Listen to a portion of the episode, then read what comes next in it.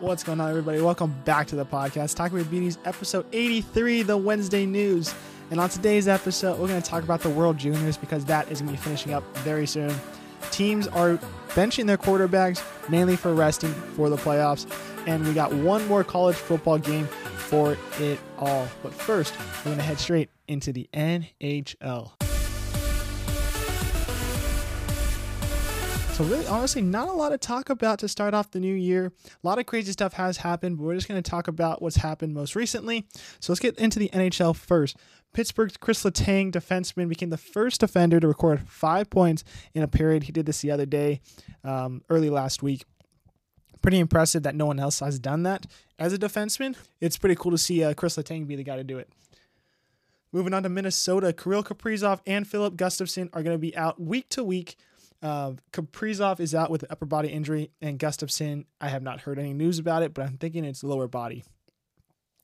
Also out of Minnesota, Ryan Hartman was fined four thousand four hundred twenty-seven dollars and eight cents for high-staking Montreal's Cole Perfetti the other day. One last news, we got Chicago. They claimed a defenseman, Jacob Megna, off of waivers from Seattle. Uh, this happened earlier today, so nothing too big, a little bit of a minor league move, kind of depth of defenseman there is Manga. All right, let's head to the World Juniors now. So World Juniors is, is underway right now. Let's get into what happened in Group A and B. We'll start off with the Group A. Sweden won the group, three wins, one uh, overtime loss. Uh, Canada came second, three wins, and one uh, regulation loss. Finland came in third, one win, one overtime win, and two regulation losses. Latvia, one win, three regulation losses, and Germany with the same record, but a worse goal differential, rounding out the Group A. Group B, we had U S A winning that one, three wins in regulation, one in overtime. Uh, Slovakia, three wins in regulation, one loss in regulation. Czechia, we had two wins in regulation, one loss in overtime, one loss in regulation. Swiss- Switzerland, one win in regulation, three losses in regulation, and Norway lost all four of their games in regulation, meaning that Germany and Norway will be playing in the relegation game. All right, let's head into the quarterfinals.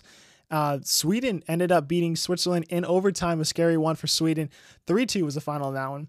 Czechia ends up defeating Canada three two. Game-winning goal came with ten seconds left in the game. Big upset there. Uh, Canada is out of the playoffs.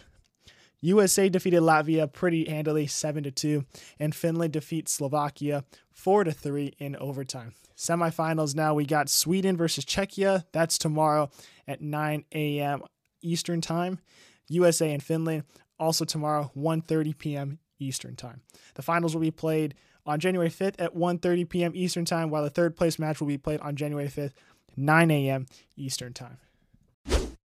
All right, N F L, a lot to cover, mainly because of the quarterback situation. But before we get into that, let's talk about stuff that's happened the last couple of weeks.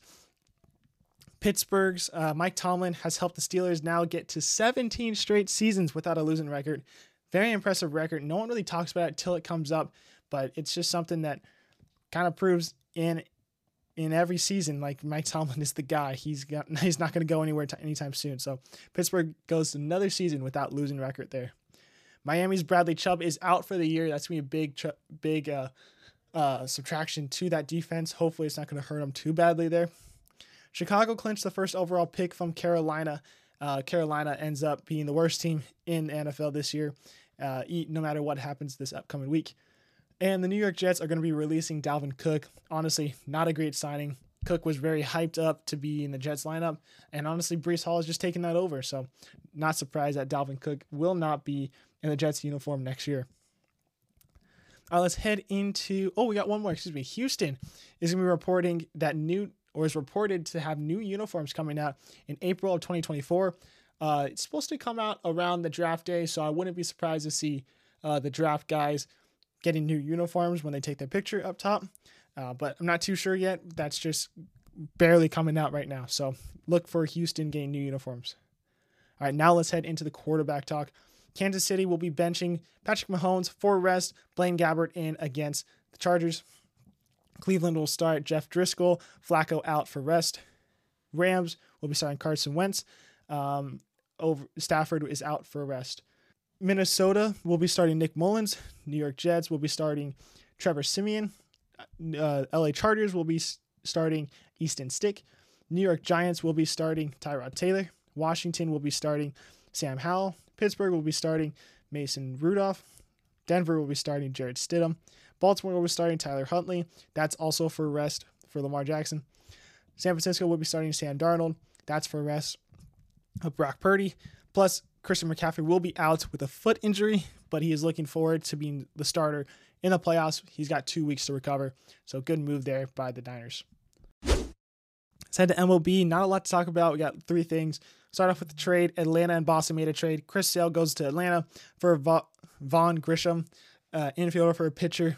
Don't really think too much of it. I don't think Chris Sale is going to be that same guy that we all expected him to be in Boston anymore. So uh, maybe Atlanta could revive him and be like an awesome uh, five-inning pitcher, but I'm not too sure about it. Grisham, not too much to talk about with him. White Sox signed Tim Hill, reliever, one year, one point eight million dollars. And Boston signs Lucas Giolito, two years, thirty-eight point five million dollars. Uh, let's head to college football. We got transfer portal talk. D J Uiagalelei, quarterback, will be going to Florida State. Uh, Florida State's old quarterback Tate Rudemaker has entered the portal now, and call in um, running back from Florida, Trevor Etienne, is going to Georgia. Probably one of the most hated players in Florida's history now, going from Florida to Georgia. Not a good uh, look on you right there. Draft talk, though, we got three guys committed to the draft. Florida State's wide receiver Keon Coleman, Washington State quarterback Cade or Cam Ward, and Georgia tight end Brock Bowers. They'll all be going into the draft. All right, let's talk about a couple big bowl games. Uh, there was a lot of bowl games that happened between this the the past episodes. So let's just talk about the big ones here. Missouri and Ohio State. Missouri stomped Ohio State fourteen to three. You could just tell Ohio State's offense was not there whatsoever. Defense looked pretty good. Missouri just had a couple more big plays. Ole Miss beat Penn State thirty-eight twenty-five. Georgia stomps Florida State sixty-three to three, pretty much proving to the committee that these two teams were not ready. I mean, or Florida State was not ready for the big game. The only thing I got to say, though, is they had nobody on their roster.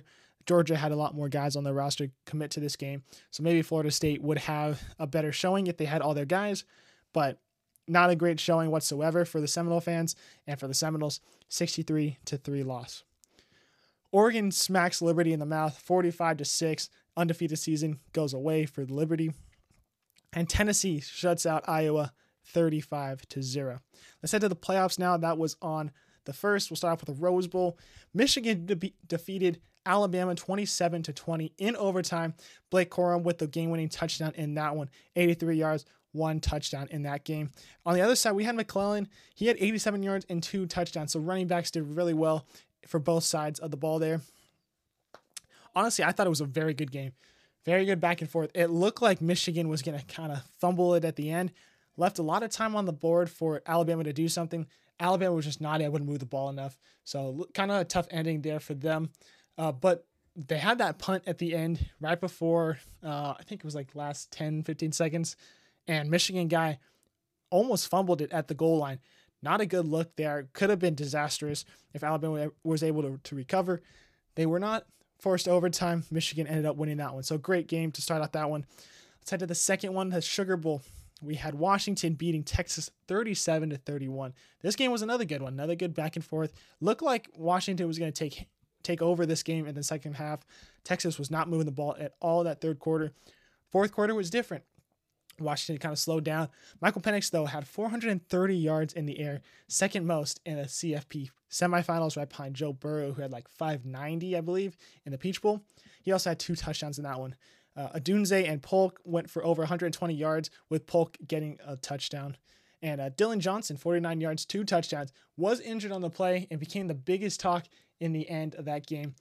Johnson uh, made the play, ran the ball on third down. Uh, no timeouts for Texas, goes down with an injury. Uh, Washington has to punt with forty-seven seconds left, giving uh, Texas the chance. If he doesn't get injured, he's able to walk out the field. They'll probably call in timeout, fifteen seconds left. Texas has maybe one or two plays to go, eighty plus yards down the field. Doesn't happen that way. Texas is able to get the ball around the thirty, I believe, because of kick, kick catch interference. And really just made it a nail-biter to the end. Great defensive play by Washington. to force um, an incompletion on the very last play of the game, where they only needed twelve yards to get that that touchdown to end up winning the game. So Texas had their chance, ended up not coming in their favor, just falling up a little short. So Washington and Michigan are facing in the national championship game. So for Michigan, last time they've won, it's been nineteen ninety-eight was the last time. Their C F P playoff record is one and two, first win coming in the Rose Bowl. And they have eleven total national championships, looking for number twelve on Monday. Washington, on the other hand, they haven't won since nineteen ninety-one. Their C F P record is one and one. Their first win was the other day in the Sugar Bowl. And they only have two national championships, so they're looking for number three. Me personally, I have been saying from the beginning that I think Michigan is probably the number one team in the nation. I think that they definitely deserve it. I think they've been better than Georgia the last couple games going into the end of the season. I think Michigan has, I wanted to say played pretty dominantly, but they didn't look great in that second half. That first half, I thought they looked really good. Um, defensively, they looked very good. They kind of slowed down Milroe a lot, made a lot of uh, pressure on the quarterback, forcing bad completions or bad bad throws that, that didn't lead to completions. I think they had five or six sacks total in the first half alone. So I think that offense is uh, is a little shaky. That defense is definitely going to keep them in the game. Michigan's going to look very good. Their defense is showing up. On Washington's side, I think that they're really good. I mean, they've proven to everybody that, hey, we, we beat Oregon not once but twice, and no one believed that they were going to beat them twice, let alone once. So Washington proved everyone there. Uh, the bad thing is they keep every game close. So it, between these two games, I think it's going to be a, a close game. I think it's going to be a close uh, final, whether it goes Michigan or Washington's way. But I think it's going to be entertaining. I, I don't think we're going to get a Georgia versus T C U final again. Um, I hope we don't, because sixty-three to seven, I think, was the final. It is not fun to watch for anybody. So I think this is going to be a closer game than what we got last year. So I think it's going to be competitive. That's on Monday, so uh, check that one out for sure, because it's going to be a great way to end the national championship. All right, let's get into the games to watch this weekend. Quick episode, not a lot to talk about. Not a lot of games to watch this weekend, but here are the top three. Start off the N H L. Kings versus Capitals on Sunday at twelve p.m. It's probably going to be a pretty good matchup. That is in Washington. N F L, you got Bills and Dolphins Sunday at five twenty p.m. N B C. This is for the division. So one team's going to be able to host a playoff game. The other one's going to have to travel for the upcoming week of the playoffs. So a lot on the line there. That game is in Miami. And lastly, college football. You got Washington versus Michigan uh, Monday, four thirty p.m. on E S P N. All right, guys. Well, hey, that would do it for this episode. Thank you guys for listening. Episode eighty-three is in the books. And that's number one in twenty twenty-four. So I appreciate you guys sticking with it. A whole nother year of everything from baseball, football, hockey, college college sports, and much more to uh, look forward to this year. So we're going to, of course, have more guests on. And you'll see the normal colleagues. You'll see some new ones this year. So just keep an eye out for everything. Make sure you guys follow the links down below. Instagram, Twitter. We always post when we release new episodes. So check out both of those. So I appreciate you guys listening to this one. Have an awesome week, and we'll see you guys later.